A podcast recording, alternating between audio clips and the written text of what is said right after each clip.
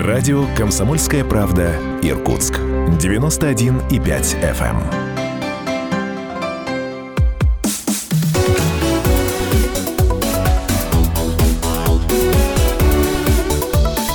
Тема дня.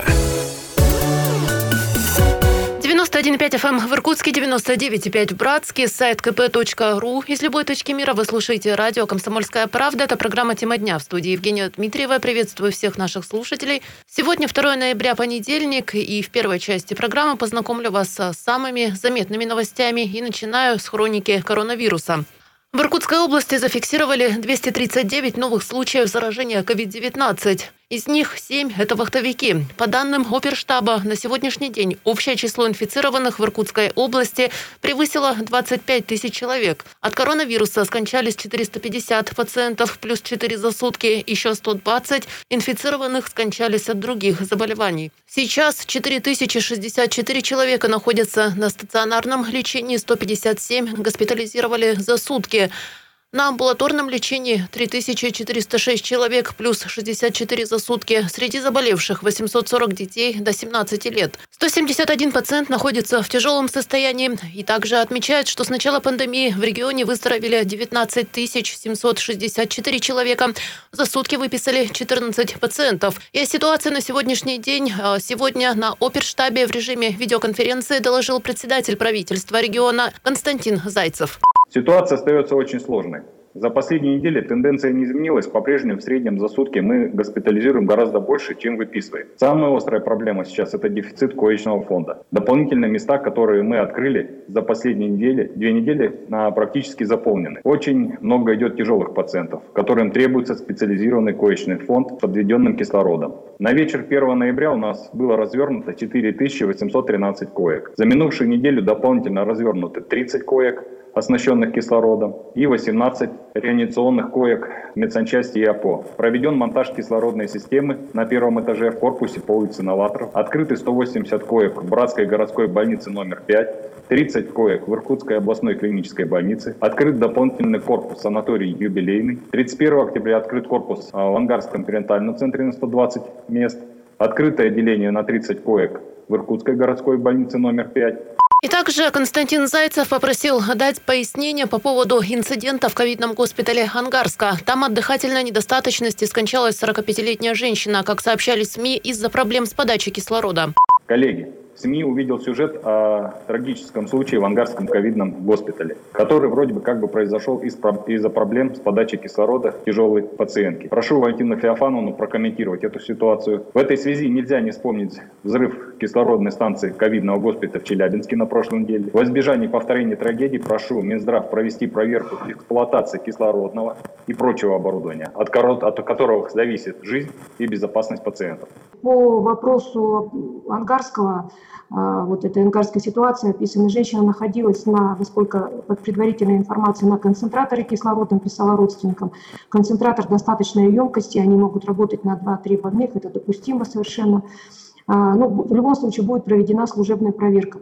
А, она назначена э, по информации главного врача, э, никаких э, ограничений по кислороду, никаких аварийных ситуаций форс-мажорных ситуаций в это время в госпитале не было. Но будем в любом случае проводить проверку. Но тем временем накануне в муниципальной аптеке Иркутска, Ангарска и Шельхова отгрузили партию азитромицина. Это одно из основных лекарств, которые врачи назначают больным COVID-19 при лечении дома. Во многих аптеках препарат отсутствовал. Об этом сообщает пресс-служба правительства области.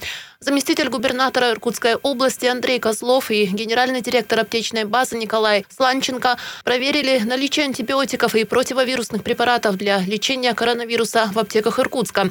А в частности, они побывали в Иркутской аптеке номер 80, в аптеке «Фармаконом», которая расположена на Тимирязево, в аптеке Ригла на Карла Маркса и в аптеке Эскулап на Ленина. Ни в одной из этих аптек не было азитромицина, его быстро раскупили. Зато другие противовирусные препараты и антибиотики есть в достаточном количестве. Например, в аптеках МУП Иркутские аптеки есть левофлоксацин. В аптеке Фармаконом Гриферон во всех аптеках есть запас противовирусных препаратов. Одна из основных проблем в обеспечении лекарствами связана с их маркировкой. Сейчас аптечная база и дистрибьюторы оперативно решают эту проблему, сказал Андрей Андрей Козлов.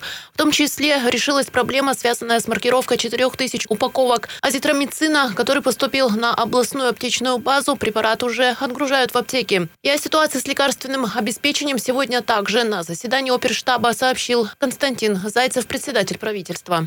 На этой неделе в регион поступит большая партия орбидола, грипферона, азитромицина и гидросихлорина. В частности, 6 ноября общий объем поступивший в область амитрицина составляет 159%, а ориентировочные месячные потребности. Грипферона 139%. Мы решили вопрос маркировки 19 тысяч упаковок грипферона.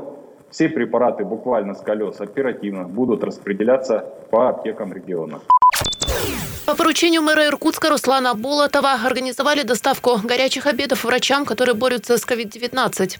Сегодня, когда наши врачи каждый день, заходя в красную зону, буквально рискуют своей жизнью, вставая на стражу здоровья всех жителей города Иркутска, а задача муниципалитета, задача органов государственной власти в первую очередь сделать все возможное и необходимое для того, чтобы они меньше отвлекались на какие-то бытовые вещи, и были, ну, скажем так, во всеоружии. Мы сегодня приняли решение организовать горячее питание в красной зоне для всех мест учреждений, находящихся на территории города Иркутска. Значит, это порядка 11 учреждений, которые будут кормить наш комбинат питания. То есть они будут организовывать доставку горячего питания для тех, кто работает в красной зоне.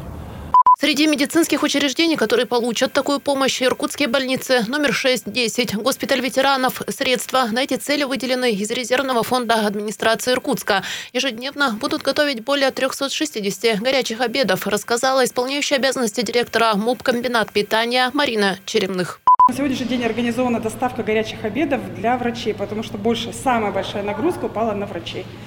И вот на сегодняшний день мы приготовили 364 горячих обеда и повезли их сегодня в поликлинике. Сегодня это рассольник, картофельное пюре из зраза и бутерброд. Ну и на сегодняшний момент мы сформируем меню, меню, по которому будет готовиться. То есть это будет обязательно разнообразное меню, вкусное, полноценное, с учетом думаю, калорийности. На сегодняшний момент мы сделали большой упор на одноразовую посуду для того, чтобы обеспечить безопасную и качественную доставку готовых горячих обедов.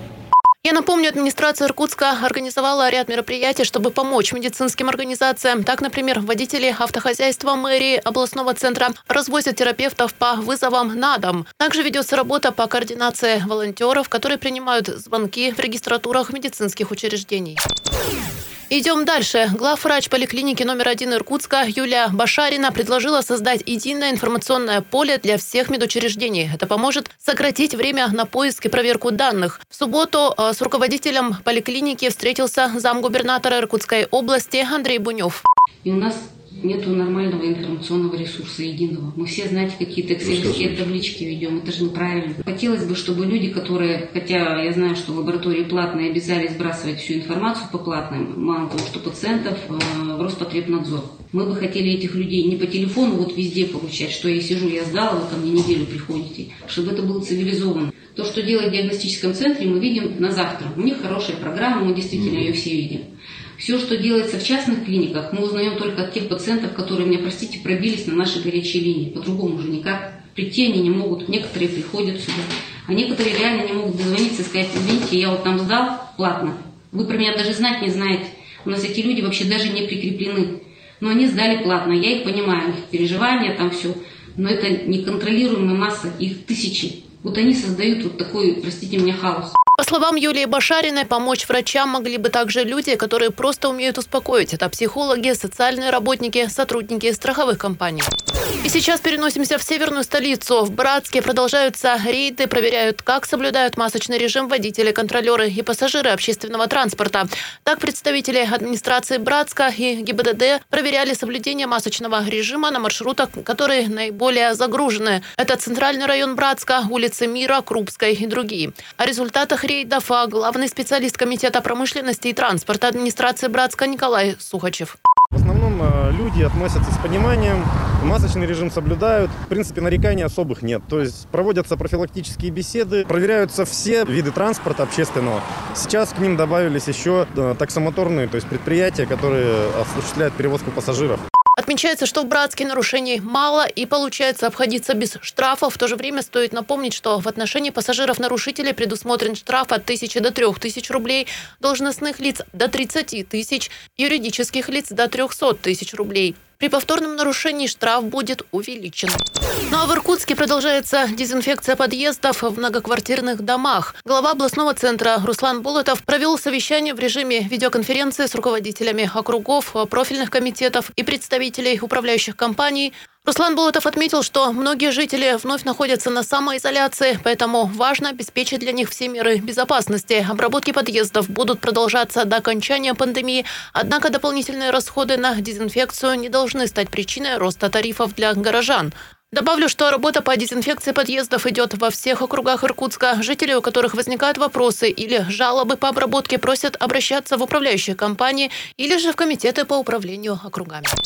Информация для автомобилистов с 20 ноября по 1 декабря следующего года на автомобильных дорогах Иркутска ежедневно с 7 до 10 часов утра и с 16 часов до 20.00 вводится временное ограничение движения грузовых автомобилей и составов транспортных средств с разрешенной максимальной максимальной массой более 5 тонн тракторов и самоходных машин. Временное ограничение транспортных средств не будет касаться пассажирских перевозок автобусами, в том числе международных, но и есть еще некоторые исключения. Их перечень можете найти на сайте kp.ru. Но в свою очередь сотрудники Государственной инспекции по маломерным судам информируют о том, что закрыта навигация на водохранилищах Иркутской области с 1 ноября до 15 мая и напоминают, что выходить в этот период на воду опасно. И также э, добавлю, что с 10 октября на реках области также был завершен навигационный сезон. Исключение – это река Ангара. Там движение разрешено до 1 декабря. Ну что ж, сейчас небольшой перерыв. Через пару минут. Возвращаемся в студию. Не переключайтесь. Тема дня.